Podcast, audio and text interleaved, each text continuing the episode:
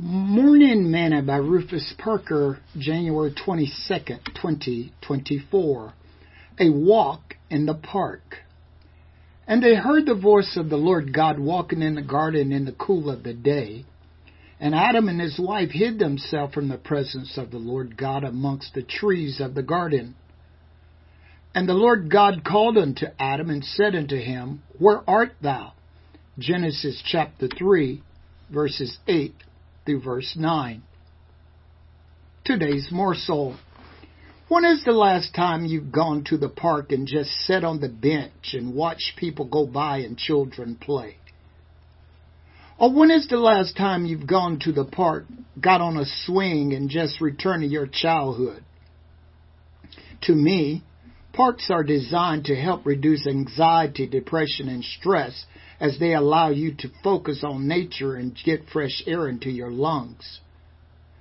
One of the major causes of stress is not enough fresh air flowing to the brain. If you stay inside too much, light can close in on you. I always tell people who have office jobs and work at computers that they must get up and go outside at least once every two hours. Doing this will help you stay focused and not be overcome with stress. When God created Adam and Eve and placed them in the garden, it was like a perfect park. They could walk and talk with God, eat from all the trees other than the tree of the knowledge of good and evil, and they could even play with the other and observe the animals. Come on. Don't become a couch potato or a computer junkie. Get up and get outside. There's a big park waiting for you to come to and have some fun. Sing this song with me today.